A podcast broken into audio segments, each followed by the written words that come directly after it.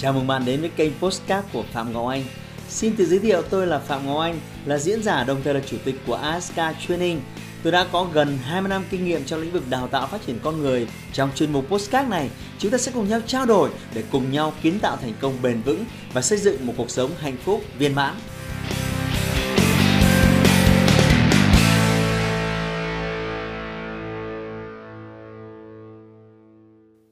Chào mừng bạn đến với kênh của Phạm Ngọc Anh.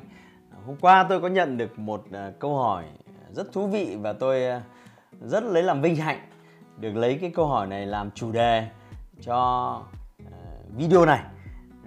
Nó khiến tôi gợi nhớ lại hơn 20 năm trước khi tôi bước thân bước chân vào cuộc đời và bắt đầu cái sự nghiệp của mình. Và tôi cũng đã từng dạy nó cho nhiều người. Thưa bạn, nếu bây giờ được quay trở lại ở đoạn 20 tuổi anh sẽ bắt đầu từng bước như thế nào? Để có được thành công ạ. Thì à, tôi cho rằng là may mắn lớn nhất à, của cuộc đời tôi là tôi đã đưa ra một lựa chọn. Một lựa chọn mà tại thời điểm đấy tôi cũng không xác định được nó là đúng đắn ở cấp độ nào. Chỉ có sau này 10 năm 20 năm sau khi nhìn lại cái quãng thời gian đã qua, tôi cho rằng đó là một cái sự lựa chọn có thể là tình cờ nhưng vô nhưng mà nó nó nó rất logic vào thời điểm đấy. Đó là 18 tuổi. Tôi đã bắt đầu đi uh, xin việc làm thêm trong khi ờ, tôi vẫn còn là sinh viên năm thứ nhất đại học. Ở thời đó thì ờ, tôi không có mối quan hệ gì cả. Và có rất nhiều trung tâm xúc tiến lao động giới thiệu việc làm thì tôi được mấy ông bạn là giới thiệu tôi đến một cái trung tâm như thế. Thì với kinh nghiệm là zero sinh viên năm thứ nhất à, họ hỏi tôi về tiếng anh. Tôi còn nhớ như in là năm đấy hai ba năm cấp 3 tôi còn học tiếng nga nhiều hơn là tiếng anh. Tiếng anh của tôi chỉ ở mức độ trung bình khá họ hỏi tôi về kinh nghiệm. 18 tuổi thì kinh nghiệm cái gì à các cô chú? Và cuối cùng họ bảo tôi là, thôi, với dáng vẻ như thế này thì ờ, rất là phù hợp với nghề lễ tân khách sạn. Ôi trời cái nghề lễ tân khách sạn là nghề gì ạ? Tôi hào hứng. Và họ kể là lễ tân khách sạn này đứng sau một cái quầy, rồi khách cứ đến thì ờ, chào hỏi, rồi giúp đỡ họ đăng ký rồi hướng dẫn họ nhận phòng. Rồi hàng ngày họ hỏi cái gì thì trả lời cho họ. Rồi họ ra họ trả phòng thì làm thủ tục ờ, thanh toán. Thế tôi bảo ô thế thì cũng chả khó lắm. Cho cháu làm thử xem thế nào. Thế là thằng bé bắt đầu nộp 50% tháng lương đầu tiên, nộp luôn trước khi đi làm. Và tôi thì bấm bụng,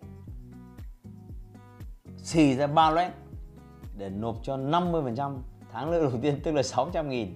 Đi làm lễ tân khách sạn. Tôi nhớ mãi tôi được đến, đưa đến một khách sạn nhỏ họ chục phòng. Tây thì cũng ít thôi, người việt thì là đông. Và người ta bắt đầu hướng dẫn tôi vào đời à, là nghề lễ tân. Thì câu chuyện sau đó thì à, 4 năm đại học thì tôi học thì chỉ 5 60% thời gian và thời gian tôi đi làm thì phải đến ba bốn mươi phần trăm. Và tôi làm đủ các loại công việc, nhưng mà đến ờ, công việc mà chiếm thời gian nhiều nhất của tôi là tôi làm ờ, lễ tân khách sạn. Ít thì tôi sẽ làm một cái ca 8 9 tiếng. Có hôm tôi tham, tôi làm cả hai ca. Rồi năm thứ ba, năm thứ tư thì cô còn đi làm ờ, gia sư mấy cua để thử khả năng sư phạm. Thế thì cái điều mà tôi đúc kết được ở cái giai đoạn 18 đến 22 tuổi, suốt 4 năm đại học đó là tôi đã thử gọi là quăng mình vào cuộc đời. Và ngoài cái câu chuyện mà kiếm được tiền trang trải thêm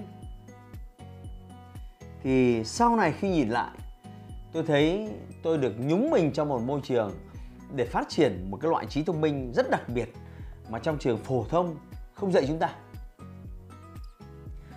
À, trường đại học cũng không dạy chúng ta. Và không đâu dạy chúng ta về cái loại trí thông minh này họ chỉ dạy chúng ta tính toán sao cho nó nhanh, làm sao cho nó giỏi. Nhưng mà riêng về trí tuệ cảm xúc, người ta hay gọi là EQ Đấy. emotion, quotient. Thì chính là emotion, intelligence. Thì người ta lại rất ít dạy chúng ta.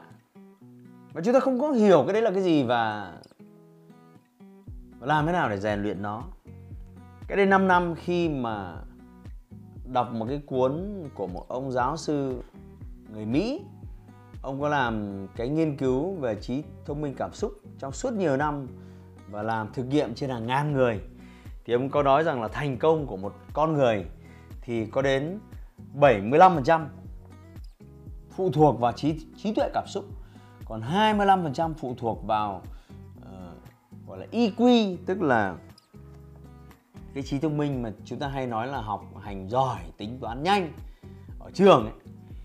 thế thì điều này cũng một phần lý giải cho việc là không phải ai học giỏi, học xuất chúng.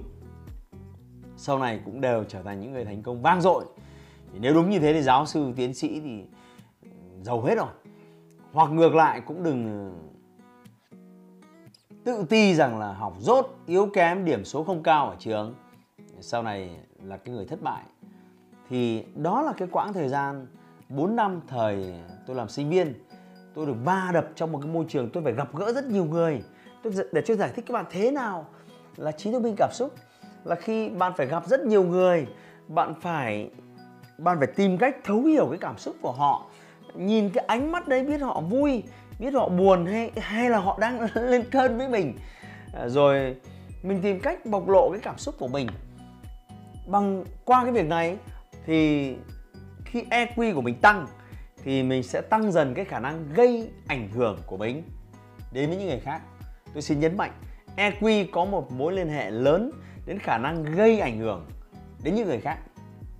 Và rõ ràng những nghề nghiệp như lãnh đạo những nghề nghiệp như bán hàng hay marketing đều là những cái loại nghề nghiệp mà có khả năng gây ảnh hưởng lớn đến những người khác thưa bạn. Thế thì tôi cho rằng với các bạn trẻ à, cái lời khuyên đầu tiên là nên quăng mình vào những cái môi trường mà bạn có thể có rất nhiều cái cơ hội để rèn luyện cái EQ đây là thứ quan trọng. Nên bạn nên làm những công việc như là à, phục vụ này, như là bán hàng này. Tóm lại những công việc mà đòi hỏi cái khả năng giao tiếp và gặp gỡ và tiếp xúc với rất nhiều người. Sau này khi tốt nghiệp đại học mặc dù chuyên ngành học chính của tôi là kế toán, kiểm toán, tức là tôi phải làm việc rất nhiều với các con số. Nhưng mà run rủi thế nào? Lại đẩy tôi đến với nghề sale. Cái nghề mà mỗi một ngày tôi phải gặp đến cả trăm người để tôi chào hàng và thuyết phục họ nhập hàng của công ty tôi về bán. Thì đấy là một cái quãng thời gian nữa. Tôi có cơ hội phát triển rất nhiều EQ của mình. Thì quay trở lại với tuổi trẻ và quay trở lại về lời khuyên cho những bạn tuổi 20 thì à, cái bước thứ hai tôi đề nghị các bạn là nếu bạn có những khát khao, tham vọng về thành công làm giàu thì bạn cần phải hiểu một cái quy tắc là lượng đủ thì mới có sự chuyển hóa về chất. Chuyện đấy luôn luôn luôn luôn là như thế. Với sự phát triển của một con người như vậy, một người phụ nữ muốn sinh cho một đứa bé thì họ phải cần 9 tháng. Một con voi muốn làm cái điều tương tự như thế thì nó phải cần đâu đó trên dưới 2 năm, thưa bạn. Bạn không thể đốt cháy được thành công của mình. Bởi vì nền tảng của thành công phụ thuộc rất nhiều vào EQ phụ thuộc rất nhiều vào kiến thức, phụ thuộc rất nhiều về chất lượng mối quan hệ bạn có, phụ thuộc vào tiền của bạn tích lũy. Và tất cả những điều đó thì bạn chưa kịp chuẩn bị ở tuổi 20 thế thì liệu bạn có sẵn sàng xây một cái nhà to, cao tầng mà lại không có móng?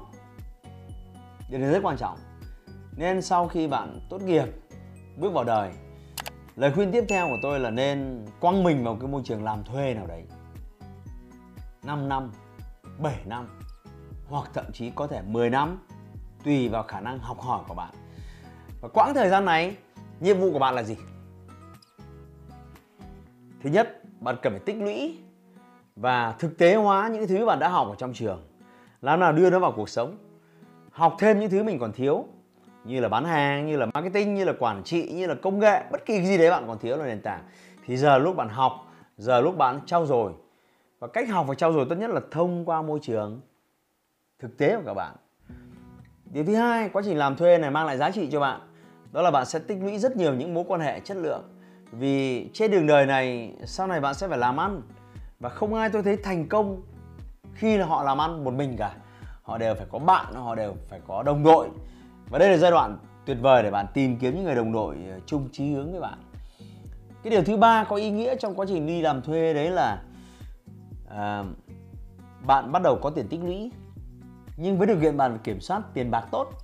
Còn bạn chưa thực sự kiểm soát tiền bạc tốt mà vẫn còn đang nợ nần đầm đìa thì nói gì đến việc bạn uh, start up hay là thay đổi thế giới. Và nếu đấy là một điểm yếu của bạn hãy ghé thăm lớp workshop của tôi. Tôi sẽ chỉ cho bạn cách quản lý tiền bạc như thế nào cho nó thật hiệu quả và sau khi đủ ba cái nền tảng trên, hoàn thiện kỹ năng, tích lũy kinh nghiệm, làm phong phú các mối quan hệ và đặc biệt là những mối quan hệ chất lượng, tích lũy một cái lượng vốn ờ, đủ, thì đó sẽ là điều kiện, những cái điều kiện cơ bản bước đầu để bạn có thể start up chung với một, hai người bạn của mình. Và đó là con đường tôi cho rằng không không nhanh, không tốc độ bởi vì có thể bạn sẽ bắt đầu khởi sự từ năm 28 30 tuổi, thậm chí có người sau đó một chút. Nhưng nó sẽ là một con đường rất bền vững để giúp bạn đi đến thành công và với những rủi ro, với những tổn thương nó ít nhất có thể. Và hy vọng rằng những cái lời khuyên từ chính những đúc kết của tôi, nó sẽ giúp bạn có một số những sự lựa chọn quan trọng. Và nếu bạn thấy video này là những lời khuyên ờ, rất nhiều kinh nghiệm với các bạn trẻ, thì đừng quên like và share nó giúp tôi. Và nếu bạn muốn học thêm nhiều video khác thì cách đơn giản nhất, đăng ký kênh của tôi. Bấm nút hình quả chuông để có thể xem những video mới nhất mỗi khi tôi xuất bản. Cảm ơn bạn đã theo dõi. Xin chào và hẹn gặp lại ở video tiếp theo. Hãy like và chia sẻ postcard này để nó có thể tiếp cận và giúp ích cho nhiều người hơn nữa. Đồng thời nhấn vào nút theo dõi kênh Postcard của tôi để nghe thêm nhiều nội dung hấp dẫn khác. Cảm ơn bạn đã dành thời gian lắng nghe. Chúc bạn thành công và hẹn gặp lại bạn trong những chủ đề tiếp theo.